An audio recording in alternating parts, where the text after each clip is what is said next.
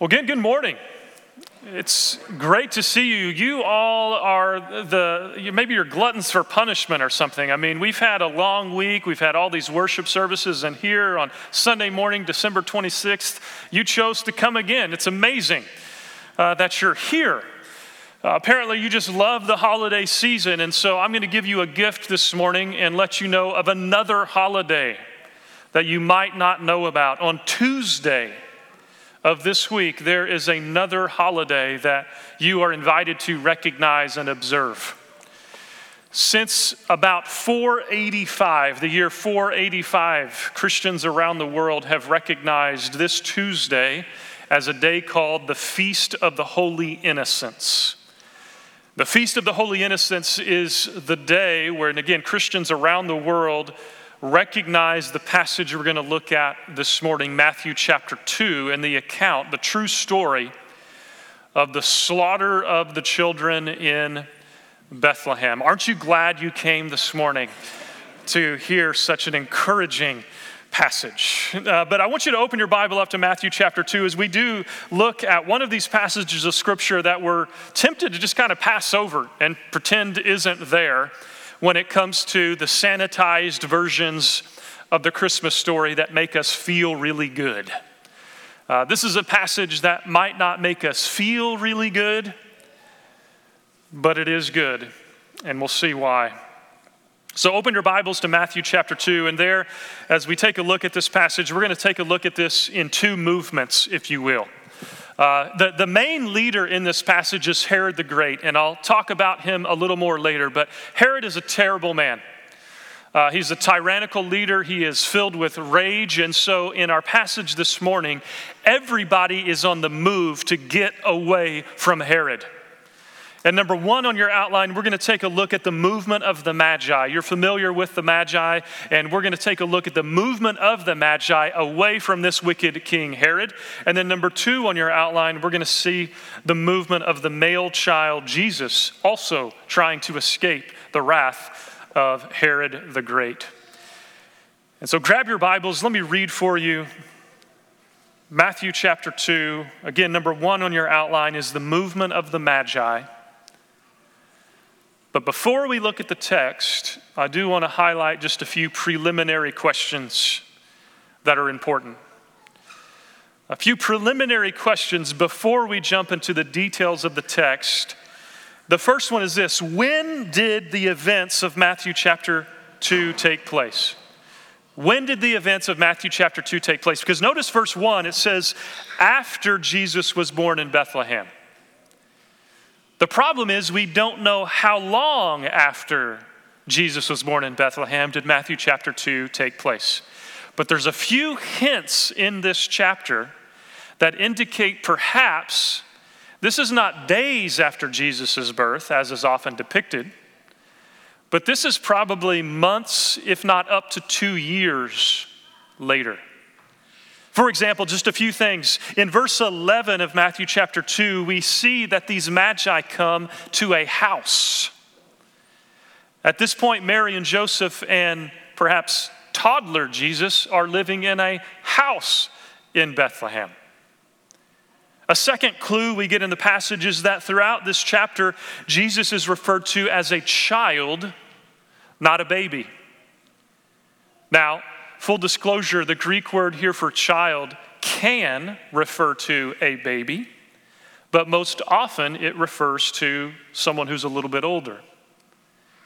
And then the third clue we get in this passage that perhaps this is a little further down the chronological line is that when Herod hears about this one born king of the Jews, he asks the Magi when they saw his star appearing, and from that conversation is when Herod decides to kill all the male children two years of age and younger. And so, for these three reasons, many scholars argue that the events we read about here happened several months, up to two years actually, after the birth of Jesus. The reason I'm highlighting this is often our nativity stories and things get it wrong, and it presents the magi coming to baby Jesus, where perhaps more accurately it's toddler Jesus. Uh, the second preliminary question I want to highlight here is who are these magi? We hear all about these magi, and throughout the last 2,000 years, there's a ton of traditions that have developed in history, even what their names were, how many they were, where they came from, what is the star that guided them to Bethlehem. And the bottom line is, we really don't know the answers to those questions.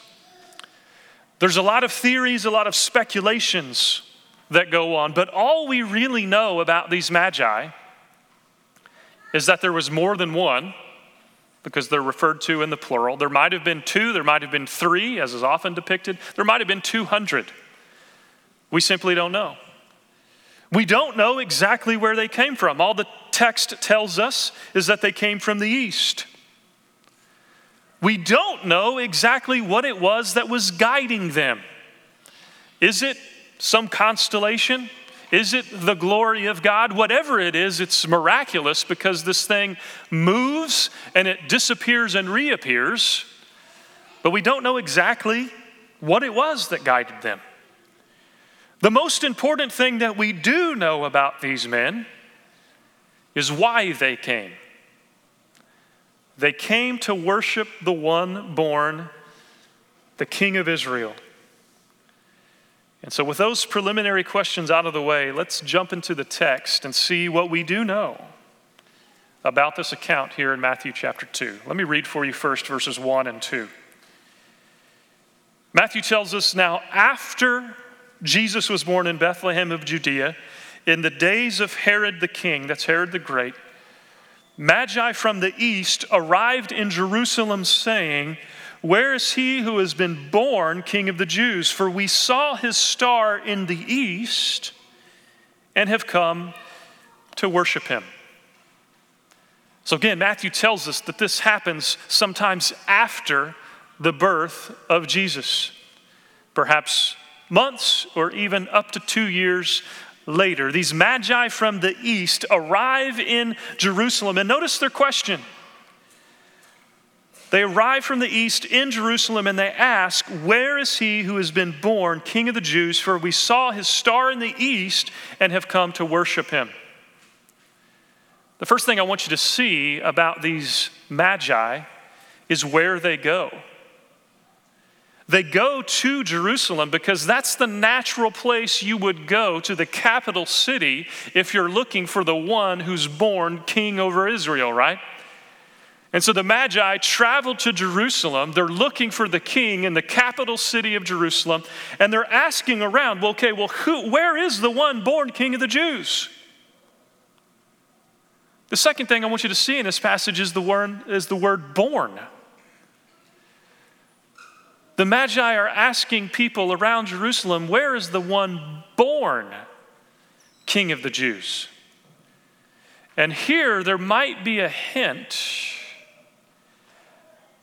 of what's going to cause Herod's rage that we'll read about in the next verse. Because Herod was not born king, he basically became ruler through warfare and politics, not by birth. He knows that the throne is not rightfully his. And so when he hears the account that there has been one born king of the Jews, this raises his suspicion. And it sets up the terror for what we see in the rest of the passage. Notice verse 3 of Matthew chapter 2. When Herod the king heard this,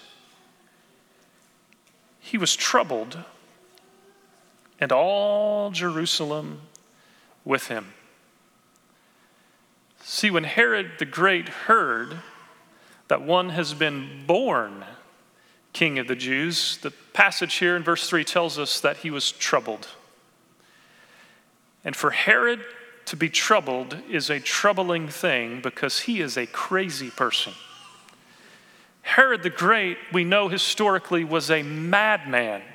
And so when he is troubled, notice all of Jerusalem is troubled with him because they know the rage of Herod. And historically, we know in writings of Josephus and in other accounts that Herod the Great, again, was a horrible person.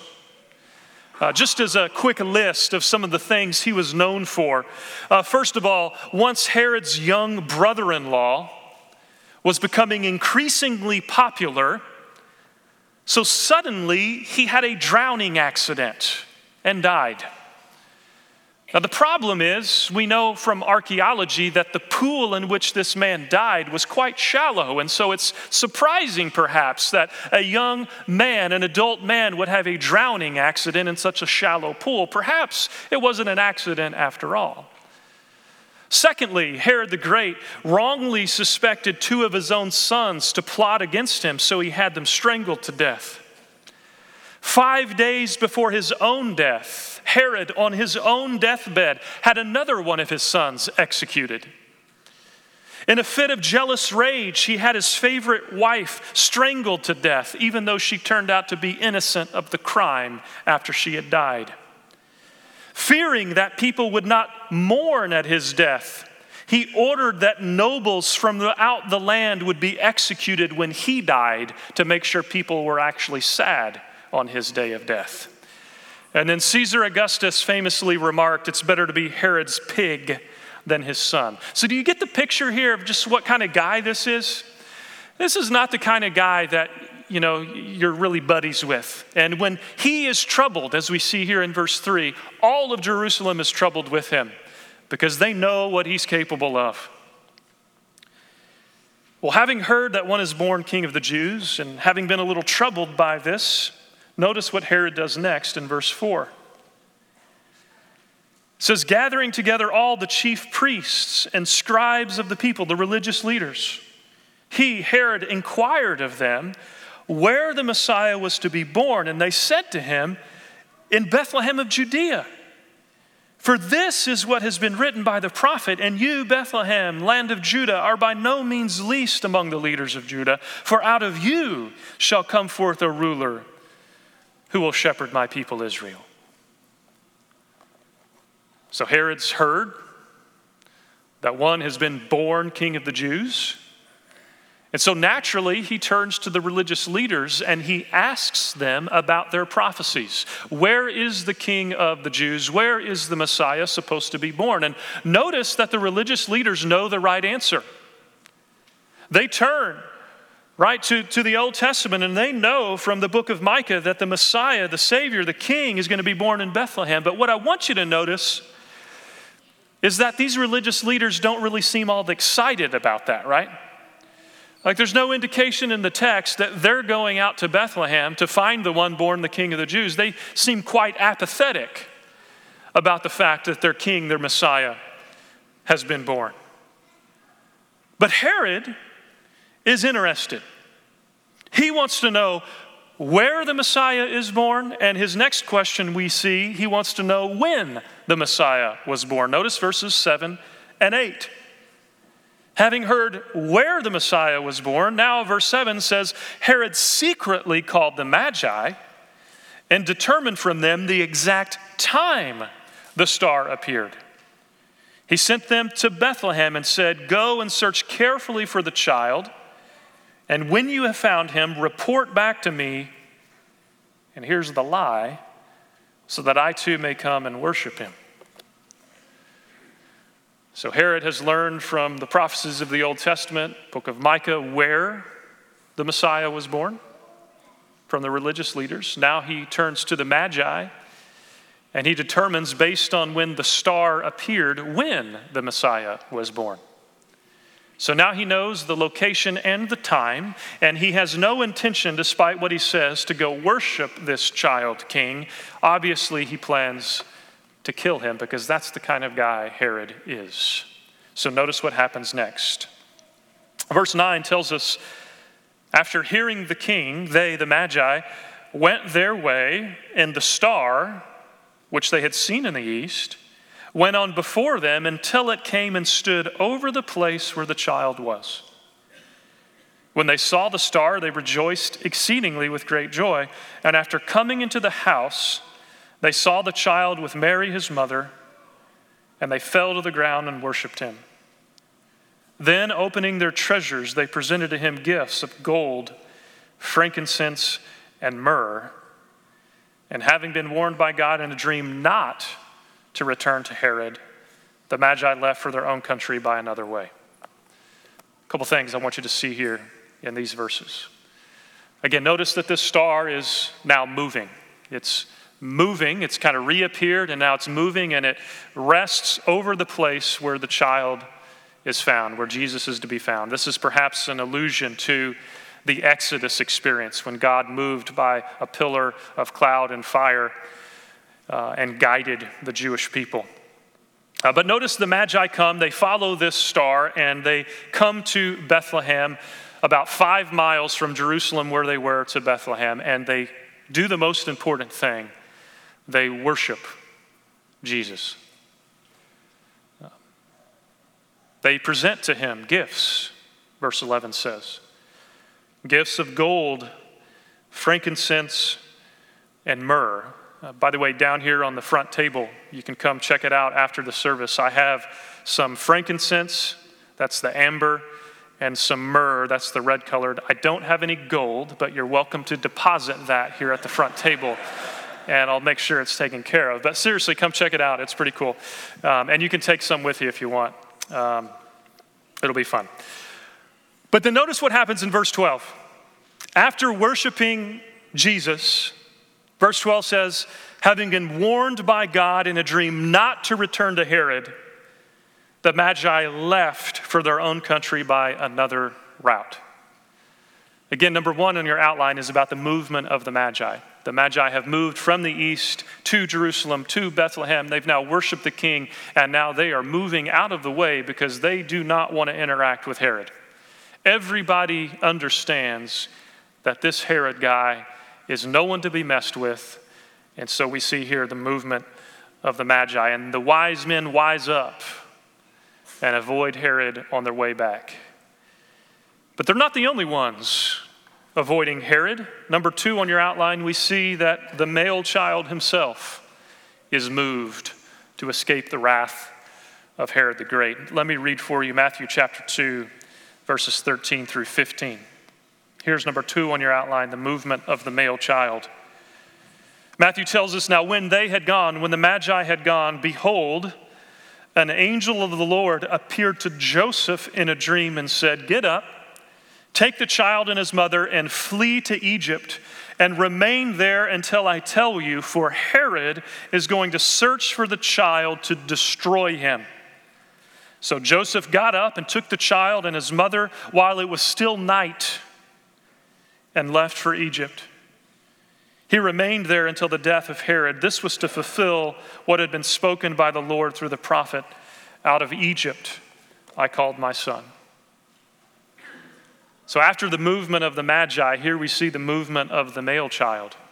Jesus, again, probably a toddler now, is moved from Israel to Egypt, about a 175 mile trip, depending on the route. But why Egypt? Why Egypt? Notice verse 15 says that he remained there until the death of Herod, and this was to fulfill what had been spoken by the Lord through the prophet out of Egypt I called my son. This is a quotation from the book of Hosea, chapter 11. And what Matthew is showing here is that Jesus really begins a kind of new Exodus experience. That just like God led the people uh, out of Egypt during the Exodus, now Jesus is bringing a spiritual Exodus, if you will. He is a, a new leader, and out of Egypt is where God called him.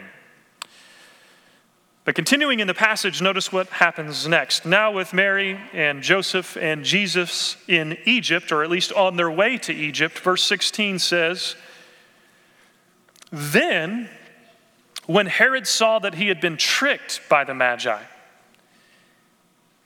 he became very enraged, which is not a good thing, and sent and slew all the male children who were in Bethlehem and all its vicinity, from two years old and under, according to the time which he had determined from the Magi. Then what had been spoken through Jeremiah the prophet was fulfilled. A voice was heard in Ramah, weeping in great mourning, Rachel weeping for her children, and she refused to be comforted because they were no more. Once again, Matthew connects here the story of Jesus to the story of the nation of Israel in the Old Testament when they were taken off into Babylonian exile. And he highlights the weeping the mourning at those who died. And again, this is a passage I don't want us to just skip over or quickly pass over. I want to invite you to really enter into the emotion and the heaviness of this. That Herod had murdered all of the male children two years of age and younger, according to the time he had determined from the Magi. By the way, if you've been to Israel, if you've been to the Herodium, the fortress just south of Bethlehem, um, it's perhaps from there that Herod dispatched these soldiers who marched into Bethlehem, murdering all of these baby boys. If you've not been to Israel, by the way, there'll be future trips, uh, I assure you, um, and I'd invite you to, to join me on one of those. But this is a terrible passage. This is a heavy passage. And even continuing, we see that it, it doesn't get much better. I mean, verse 19 says that when Herod died, behold, an angel of the Lord appeared in a dream to Joseph in Egypt and said, Get up, take the child and his mother, go to the land of Israel, for those who sought the child's life are dead. So Joseph got up, took the child and his mother, and came to the land of Israel. But when he heard that Archelaus was reigning over Judea in the place of his father Herod, he was afraid to go there. And then, after being warned by God in a dream, he left for the regions of Galilee, that's up in the north, and came and lived in a city called Nazareth. This was to fulfill what was spoken through the prophets, he shall be called a Nazarene. A couple things here for you, just historically to know. When Herod died, he divided his kingdom up into parts and gave them to uh, his sons, the ones he hadn't killed. And uh, we read that there in the south, in the vicinity of Bethlehem and Jerusalem, his son Herod Archelaus was ruling, and Herod Archelaus was also a crazy man. Uh, the apple didn't fall far from the tree with Herod, Herod Archelaus. In fact, right around this time, he had murdered about 3,000 Jews during the celebration of Passover. And so an angel warns Joseph, hey, don't go back to that area. That's not going to be any better. So instead, go north to Galilee to a place called Nazareth. And there, um, a man by the name of Herod Antipas was in charge. And he, by comparison, was a much better ruler. And so God uses these events and these kings, these rulers, to move Jesus north into Galilee to Nazareth, and this fulfills the statement from the prophets. Matthew says, He will be called a Nazarene. Now, if you flip through your Old Testament, you are not going to find a passage that says the Messiah will be a Nazarene.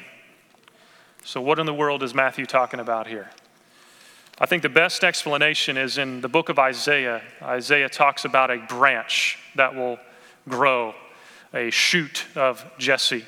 And the word for branch is the Hebrew word netzer. And there's probably a word play going on here with Matthew between the Hebrew word netzer and uh, the city of Nazareth or Nazarene. But the major point, really, what I want you to see here, without getting lost in the scholarly debates about all of this stuff, the most important thing I want you to see here is really the, the gravity and the weight of this passage, the, the amount of death that takes place in these first few years of Jesus' life. It's a terrible thing. And it's an odd story. It's one we're tempted to skip over especially when it comes to our Christmas cards and to our nativity stories and our children's Christmas plays. I mean, can you imagine if in our children's Christmas plays we had this scene played out, right? Can you imagine what it would be like if, you know, from the stage right, we had a group of Herodian soldiers march onto the stage, murdering all the two year old boys on the scenes, and you parents in the crowd are shrieking out in horror as your sons are pretended to be murdered. I mean, this is not something we really depict, right, when it comes to Christmas. This is not something we put on our Christmas cards. But here it is. It's a depressing and kind of awkward passage to preach on. but it's true. The reason I think it's important is because it shows us that this was the world Jesus was born in. Jesus was born in a world with a corrupt politician. Jesus was born in a world with even pagans wanting to find someone to worship. Jesus was born in a world that, quite honestly, doesn't make it into our Hallmark movies, but it's real. And I promise you, a question that wrestled, people wrestled with and went through the minds, probably of Mary and Joseph as they learned about what happened in Bethlehem. I mean, can you imagine these babies? If Jesus was up to two years old, these are babies that Jesus played with. These are parents that Mary and Joseph knew in their time in Bethlehem. And a natural question would be God, where are you in all of this? Why would you allow these innocent ones to suffer? And somehow, in God's mysterious wisdom, He allowed this to take place so that the child, Jesus, would escape. His life would be protected, ultimately, so He could grow up and die in our place. That Jesus' life was here preserved so later He could lay down His life for you and for me. And that's really where we need to see how this story ultimately ends. That yes, God allowed this suffering to take place, ultimately, so that his own son would lay down his life. And listen, for those of you here, those of you watching online, I know that each, all of us, we go through times of suffering. We go through times of asking this question, you know, God, where are you in the midst of this? And here we see his ultimate plan to lay down his life for you and for me. And if you've never trusted in him, my question to you would be what is the source of your hope? How do you get through the suffering in a world like this without him? And I'd give you that opportunity, the invitation where you are, simply to trust in the one who laid down his life.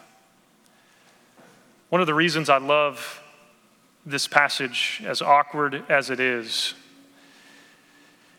is because if you were inventing a religion, this is not the kind of story you would include. But because our faith is no invention of man, because it's true, these are the types of stories we, three, we see throughout the biblical account. And if it weren't for these stories, then legitimately people could raise the question I mean, is this any different than Frosty the Snowman? This seems too fairy tale and make believe. But because God includes these real life events in the accounts of Scripture, to me it's evidence that this actually is true because nobody would make this up. This doesn't preach well, and yet it's true. So, what do we do with a passage like this? Why in the world would I preach on such a depressing passage, you know, the day after Christmas? And uh, there in your outline, I've given you some application questions to consider. Uh, but just for your uh, thought, I want to present to you a few traditions that have developed over the years. As I said at the beginning of this message, Tuesday is the day when Christians around the world observe what's called the Feast of the Holy Innocents in recognition of this passage right here and those baby boys who were murdered in Bethlehem. And over the years, over the last um, 1,500 years, really, different traditions have developed over time, and I want to share with you a few of those traditions.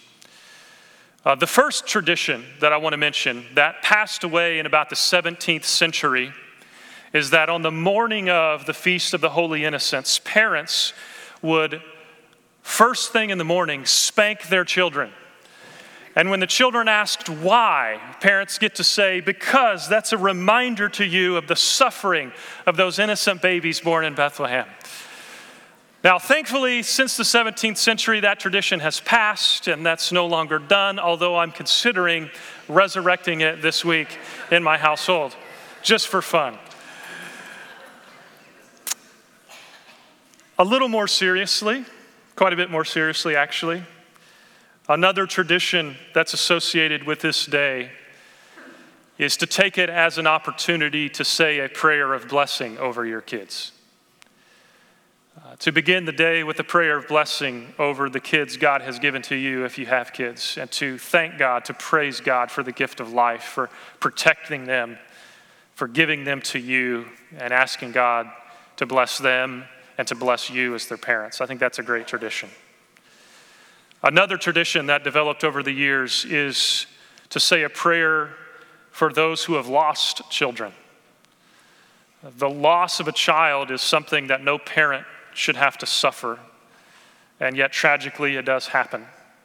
And I'm sure each and every one of us, you know someone who has lost a child. And what a great time to ask God to comfort them, um, for the Spirit to remind them of His love on a day like this. The fourth and final tradition that I'd offer to you is, and this is your one thing for this week, is one of the ways that people around the world observe the Feast of the Holy Innocents Day is to support a local crisis pregnancy center or another organization that supports those who suffer. And I'd ask that you pray about what God might be leading you to do. Uh, whether it's supporting a crisis pregnancy center or whether it's supporting some other ministry that protects life in the womb or out of the womb, I think that's a great application of this passage. And to highlight one for you this morning, um, some of you are aware of a great ministry that takes place within the walls of this church, uh, the ministry of Young Lives.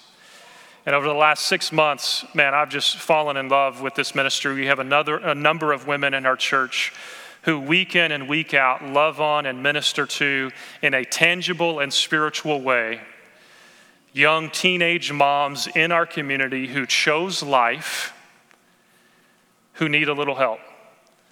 Whether that's diapers and baby wipes, or the spiritual help that comes from the Word of God and the proclamation of the gospel. Uh, every week, we have a number of women here within the walls of grace who reach out with love and compassion to teenage moms in our community. If you're interested in a ministry like that, I can't more highly recommend it. I think it's fantastic.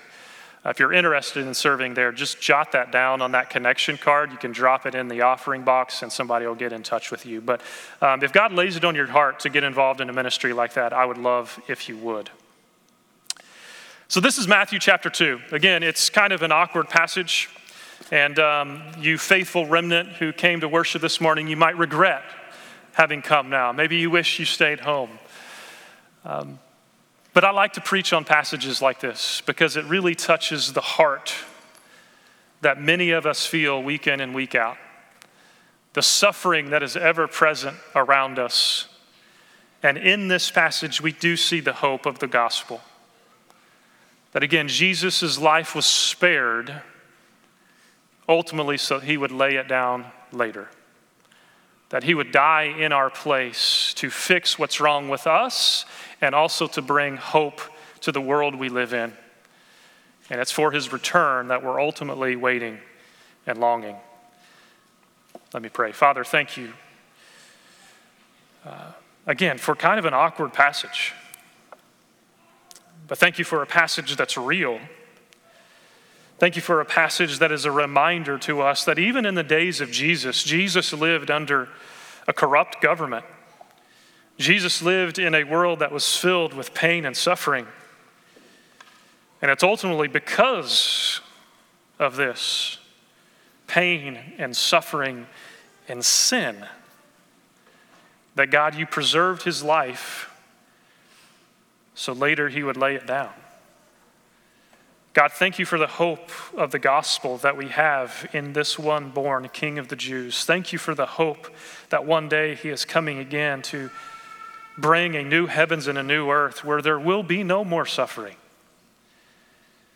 But God, until that day comes, I pray that you would fill us with hope. You would fill our lips with praise, that you would help us as we sing here now to go tell it on the mountain that our Savior, the King, is born. I ask this for myself and for each one here. And I pray in Jesus' name, amen.